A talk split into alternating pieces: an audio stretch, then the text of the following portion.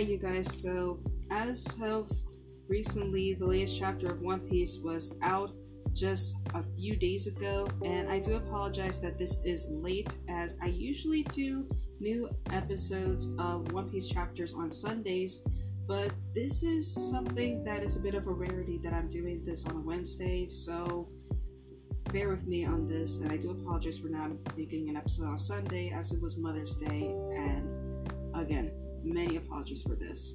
But for this episode, we're going to be talking about the latest episode of One Piece, so this is going to be awesome. Hello, guys, this is Jade from the Fix, the podcast where we talk about everyone and everything in anime, manga, video games, and everything under the sun. In this episode, we're going to be talking about the latest chapter of One Piece titled 20 Years. So, for those of you who have read the latest chapter, sit back, relax, and get ready for your fix.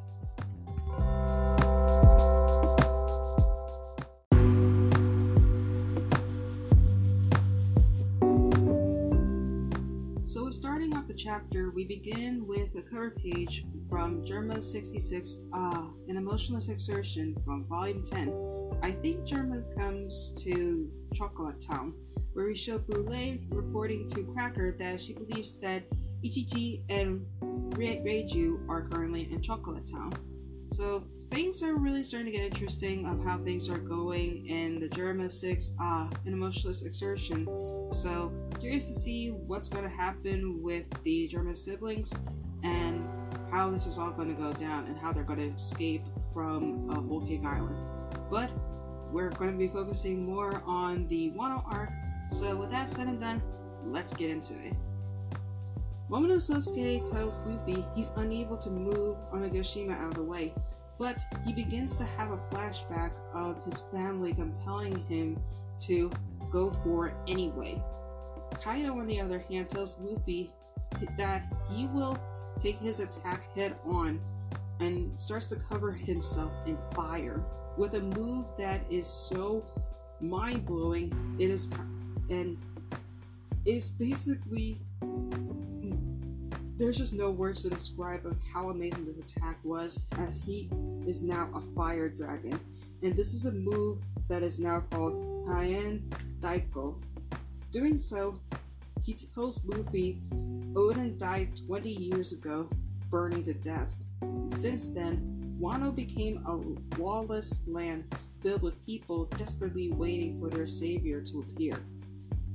With the fire that has surrounded Kaido's body, this causes Luffy to let go, and Kaido says the right to it, this was the right call, and he has no intention of running. Though it would, though he was confident Luffy wouldn't be able to crush, wouldn't be able to hit him with his fist because he would be able to vaporize it with his flaming body.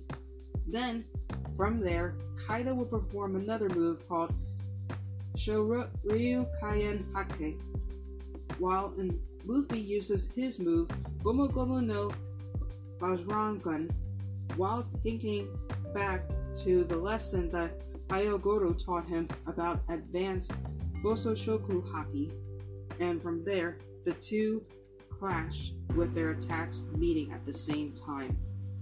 We then pan back inside the castle where Usopp tries to is save, tries to keep Kinemon and Kikunojo from drowning, while the other samurai are cheering for Luffy to defeat Kaido.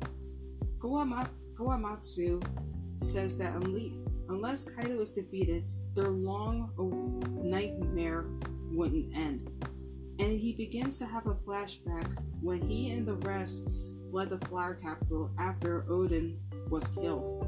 Orochi yelled he would he would head back to Kuri to protect Momonosuke, only for Kaido to say he would take care of him himself.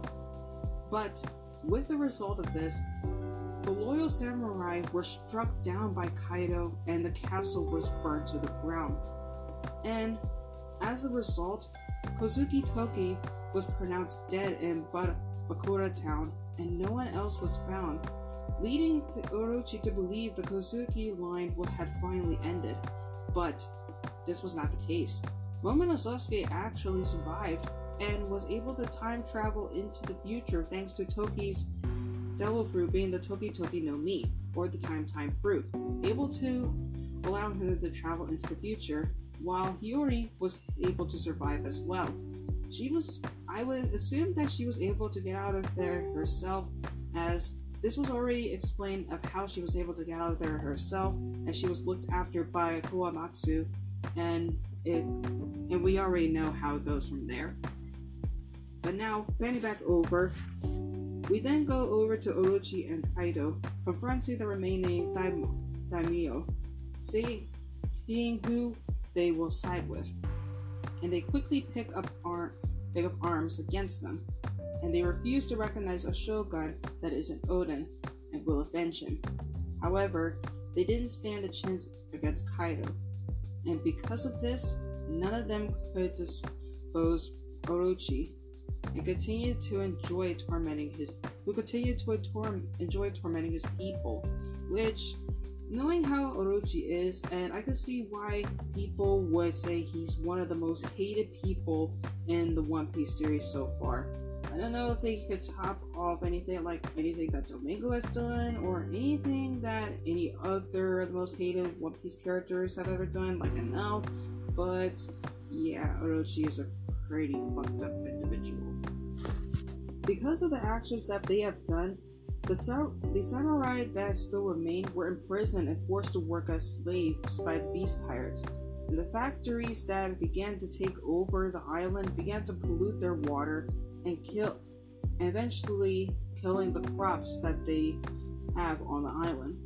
With several samurai kept believing in Toki's word, Orochi later started free feeding people the people of Ebisu town faculty, faculty smiles to making them only capable of smiling and laughing even when they're sad, which was a fitting fate for them all. And now we can see why everybody in in Ebisu town was always smiling and was always laughing. The reason for this was because Orochi was feeding them the faculty the faulty smile fruit. And this is basically all sad and very depressing that he would do something so twisted to these people. Now that they have had eaten the fruits and now they have the effects of those fruits, they're never going to stop smiling and we don't know if there's probably going to be a cure for it. I'm pretty sure that maybe Chopper might find a cure for it. There might be a way for it, because if there's a way that he's able to find a way to Killer with this, I'm pretty sure he'll be able to help the people of Ebisu Town with this. But now we're back in the present. Orochi is still on fire and tries to attack Hiyori, but to his but out of nowhere, Denjiro arrives in the nick of time and slices the final head off of Orochi, ending the psychotic shogun's reign. Finally, and with this, one of the wishes written on the sky was, Please make Orochi disappear, while another is, Free us from this hell, which Luffy is still working on while with his clash against Kaido. So this is where the chapter ends. And I am surprised that two wishes that were written by two individuals during the Fire Festival actually are start one of them came true while the other is starting to come to fruition. This is amazing and I cannot wait to see what's going to happen next in chapter 1049, which happily there is not going to be a break for this and you can highly anticipate what's going to happen next for the next chapter as the conclusion for the one for the Wano arc is slowly coming to a close. And with that even coming to mind, it's now starting to think what's going to happen now that once Kaido's defeated, what's going to happen to Wano, and what's going to be happening to all the other characters after most of the Beast Pirates are defeated. This and much more as soon as the Wano arc comes to a close.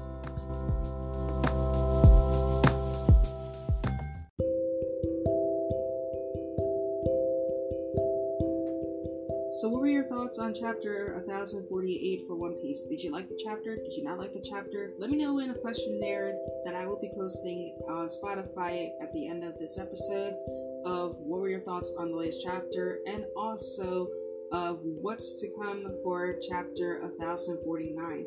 But for those who have stopped by to listen to the episode, thank you so much for listening. And to end the episode, as always, whether or not you believe in the term nerd or not, keep loving what makes you, you, and stay awesome. Thank you so much for stopping by, and I will see you next time for a brand new episode. Later!